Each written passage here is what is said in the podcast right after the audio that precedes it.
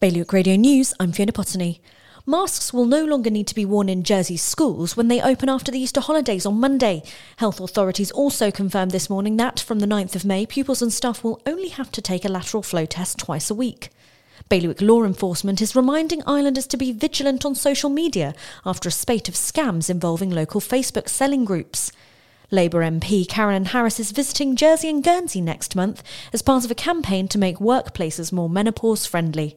And Jersey Overseas Aid is celebrating its 50th anniversary next week and will be hosting an event inviting islanders to have their say on its future. For more on all these stories, visit bailiwickexpress.com. Your weather now sunny periods and a top temperature of 13 degrees. High tide at 11.30 tonight. Bailiwick Radio News.